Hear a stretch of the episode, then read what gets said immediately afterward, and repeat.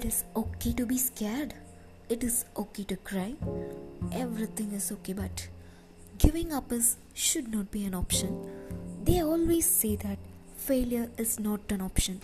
Failure should be an option because when you fail, you get up, and then you fail, then you get up, and that keeps you going. That's how humans are strong.